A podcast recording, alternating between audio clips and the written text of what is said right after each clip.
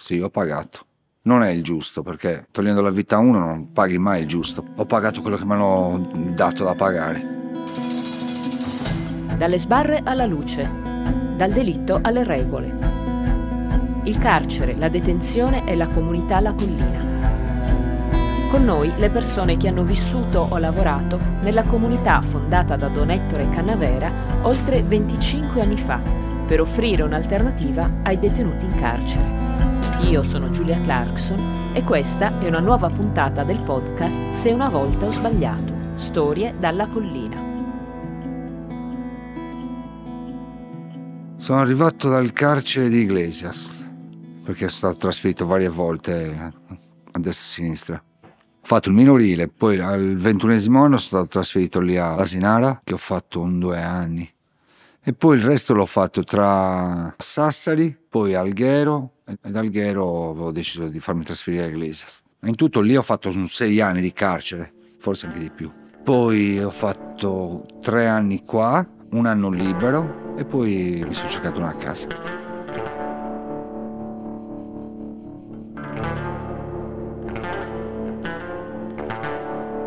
Io quando ero al minorile ero evaso, se no dovevo venire direttamente qua, non dovevo passare agli adulti. Però quando fai un'evasione ti bloccano i benefici. Mi hanno condannato, riportato al minorile e dal minorile trasferito agli adulti. Non dovevo passarci però agli adulti per il comportamento. Il comportamento è quello che conta di più dentro. Al minorile stavamo facendo un prato verde fuori, la guardia si era spostata e io avevo saltato una specie di inferriata grande, alta, ci hanno beccato quasi subito. Però purtroppo ero evaso. Volevamo passare l'estate fuori, ma quale estate fuori? Sono preso una passata di colpi dopo che mi hanno riportato perché mi hanno portato prima, mi hanno messo in una cella di sicurezza lì a Cagliari. In questo scantinato, puzzolente, mamma mia. Le coperte erano puzzolenti, però c'era freddo, era febbraio per forza me la dovevo mettere. E ogni tot di minuti passava la guardia e ti bussava per vedere se eri vivo o morto. E dovevi muovere la mano. L'indomani mi hanno picchiato lì al minorile. Mi ha picchiato proprio per la guardia con cui sono evaso. Dice che gli stavo facendo passare casini. Ma... La seconda volta era l'Asinara, non volevo rientrare in cella perché volevo essere trasferito in zona di Cagliari. Non sono rientrato, mi hanno bastonato molto le uniche due volte che ho preso colpi.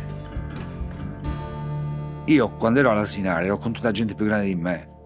Io ero l'unico piccolino. Avevo 21 anni, gli altri 40, 50, gente vecchia. Stavi molto meglio con loro che con i giovani adulti. Eh. Per questo dico che a Iglesias era un carcere giovani adulti, ma lo scontro c'è stato. Mi sono ribeccato il mio amico che mm, eravamo in fase insieme lì a Iglesias e poi stavamo per finire a mare tutti e due all'aria, uno scontro che ho avuto. E poi lui, non so se sia morto o non ucciso.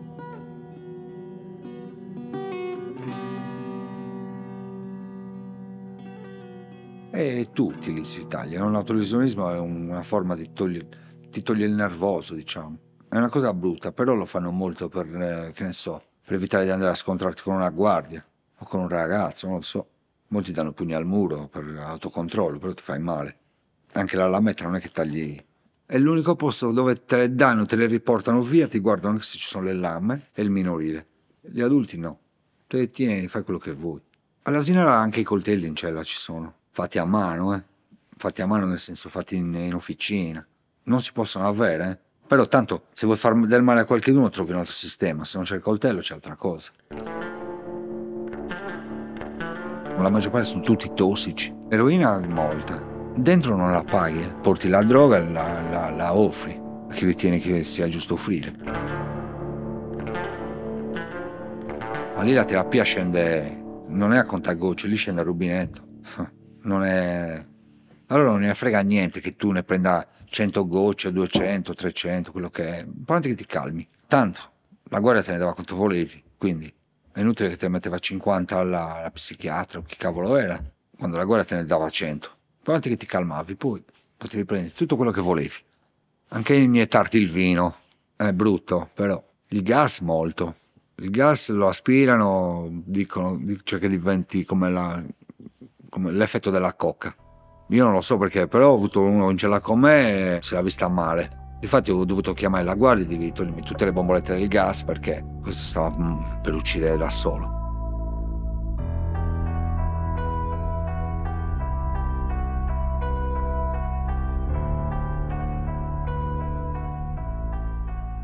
La mia famiglia ce l'ho ancora, ce l'ho ancora, ogni tanto vado, non, non sempre perché è lontano, è Olistano. E poi io mi sono staccato già da piccolino. Sono stato arrestato che avevo, avevo 17 anni, quindi mi sono già svezzato da lì. Avevamo fatto una, una rapina e mm, è andata male. È andata male, ci è passato questo signore e ha dovuto pagare. Non era armato, un bastone. L'arma era quella, non c'erano né pistole né fucili, niente. E lì sono stato condannato a 10 anni. È piccola la testa a quell'età, eh? quindi non lo so, ero ingenuo anche l'amicizia, forse sbagliate. Vai appresso a uno più grande di te, quindi ti porta a questo, a seguirlo e a fare cazzate.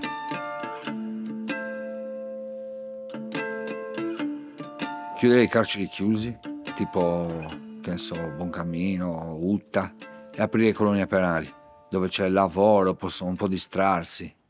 Come qua. Il più importante è la libertà, che non ho avuto quando ero in carcere il lavoro anche importante, gli amici, le persone che vuoi bene, che conosci, il relazionarsi. Il carcere è da abolire.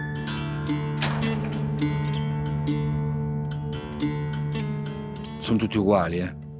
L'unico carcere dove forse sono stato meglio è l'Asinara, perché lì ero sconsegnato, avevo carta bianca e tutto, eh. lavoravo con la forestale. È l'unico posto, forse perché ero libero. Le altre carceri che ne so, Alghero uscivi all'aria in un quartino piccolissimo, l'asinare è grande.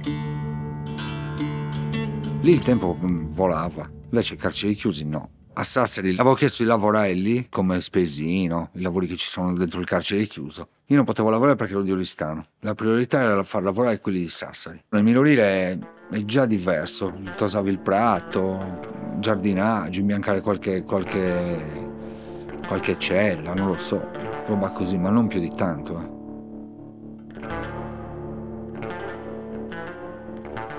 Io ero amico di tutti, anche del più povero, diciamo. Molte volte mi mettevo in mezzo e ci passavo guai per quello, perché mi mettevo in... non, non bisogna mischiarsi. Non, non mi piace, a me le risse a me non mi piacciono.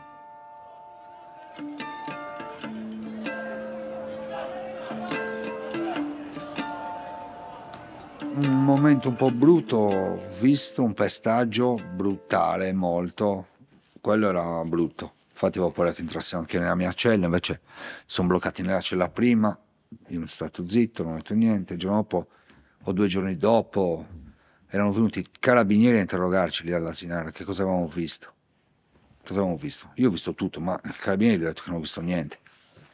Purtroppo, cosa dovevo dire? Mi ammazzavano a colpi le guardie. Comunque li hanno c'è stato questo pestaggio fuori dal normale, fuori dal normale. Iniziamo a tirare i detenuti fuori nell'aria, a picchiare, lì devi stare zitta bu.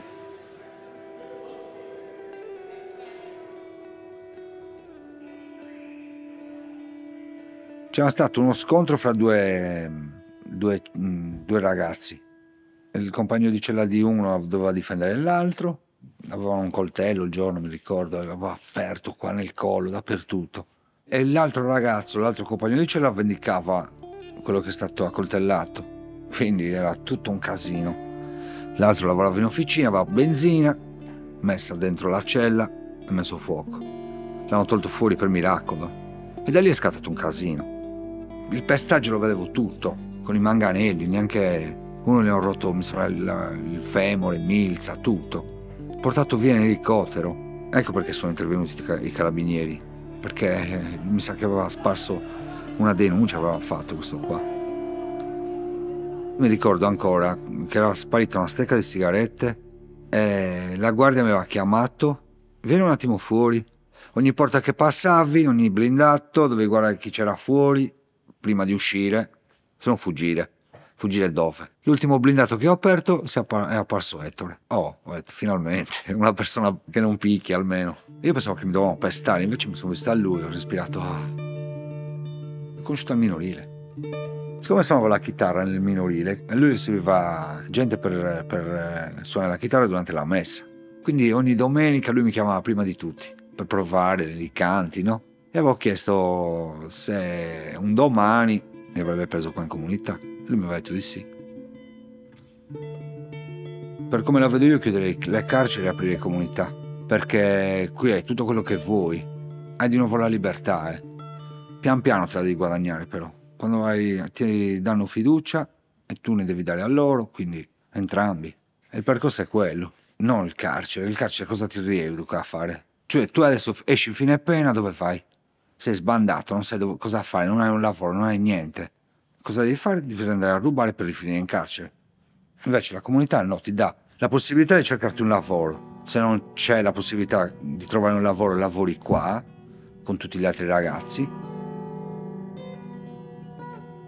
Ettore in particolare, Carla, mi hanno fatto da, sia da mamma che da padre loro, eh, tuttora anche. Io il padre cioè, l'ho avuto, ma poi l'ho lasciato da una parte. Mi ha seguito più lui che mio padre, diciamo. Mio padre non mi ha mai seguito. Io non ho mai avuto educatori qua. Eh. Il mio educatore era Ettore era un punto di riferimento. Anzi, più Carla, perché con Ettore trovavo un po' più difficoltà a dire le cose, invece con Carla ero più aperto. E Ettore all'inizio non era così, eh. Prima era molto più severo, ma gli ho detto anche, quindi vedo che è molto, molto meno rigido di come era prima. Gestiva tutto lui. Adesso ci sono gli educatori, gestiscono un po' loro. No, non avevo regole, per niente era diverso prima. Prima la scuola, se andavi, volevi andare, andavi, se non volevi andare, non andavi. Adesso c'è l'obbligo fino a 16 anni di andare. Anzi, forse anche poco. Io avrei messo l'obbligo anche oltre i 16 anni. Un ragazzo, per dire, adesso, dopo i 16 anni, finito i 16 anni, si ritira da scuola. Prima, prima ti ritiravi anche prima, o no? Invece non deve essere così. Regole non ne ho mai avuto.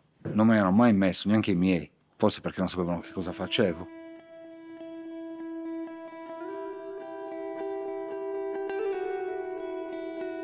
Il sogno era quello, partire fuori, lavorare, divertirmi ancora magari. Sì, una vita fuori da, dal paesino dove ero, in un paesino piccolo, sono quattro, quattro anime. Ne ho amici lì, non vado a cercarli, perché sono tutti dentro il bar, chi ubriaco, chi no, ancora con questa mentalità un po' bruttina. Cioè, se non bevi non sei uomo. Io non bevo neanche, quindi quando è nato mio figlio mollato, mollato non è che bevessi non so cosa, eh? una birretta ogni tanto, ma Droga, niente, non è, non è tocco. Mi dà fastidio anche l'odore molte volte quando sono con amici e si fumano qualche spinello di, di marijuana. Se marijuana si sente, eh.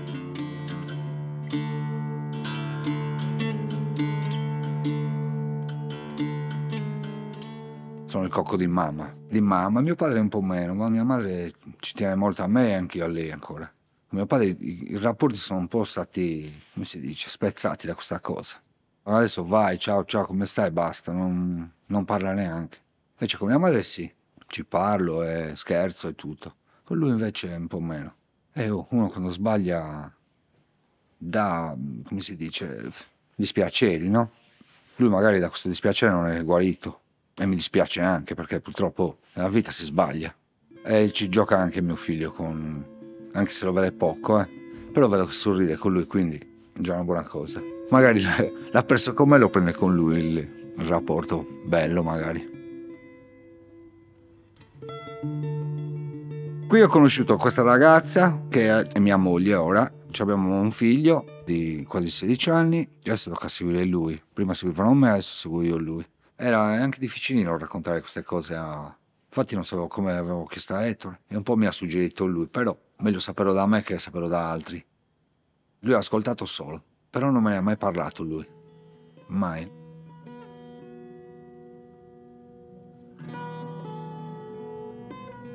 Mi sono sposato qua, qua in comunità, nella cappellina che c'è giù. Uscivo, avevo le uscite, tempo un po' libero, il sabato, e ho conosciuto lei. Non voglio che faccia la strada che ho fatto io, il percorso mio, anzi, cercando di indirizzarlo in un percorso dritto. Però non sono solo, c'è anche la madre che deve abbastanza severa, cerchi di indirizzarlo bene, no? Perché poi è brutto. Cioè, mi toccherebbe il cuore una cosa del genere. No, preferisco non pensarci. Il mio futuro è, prima cosa, sistemare mio figlio, guidarlo in una strada un po' giusta, no? Poi, per me ormai, sogni non ne ho. Vedere solo mio figlio, la priorità è quella lì. Invecchiare magari diventare nonno. L'unica cosa che non ho è la casa, ma tutto il resto io sono realizzato, diciamo. Lavoro ce l'ho, mio figlio ce l'ho. Ti cambia la vita conoscere una persona, volerli bene, amarla, poi la sposi e la donna della tua vita.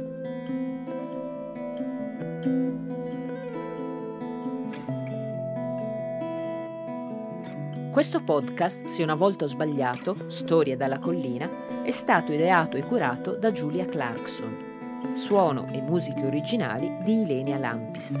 La realizzazione è stata possibile grazie al contributo della Fondazione di Sardegna, del Comune di Serdiana e delle cantine Argiolas. Grazie per l'ascolto, vi aspettiamo con una nuova puntata.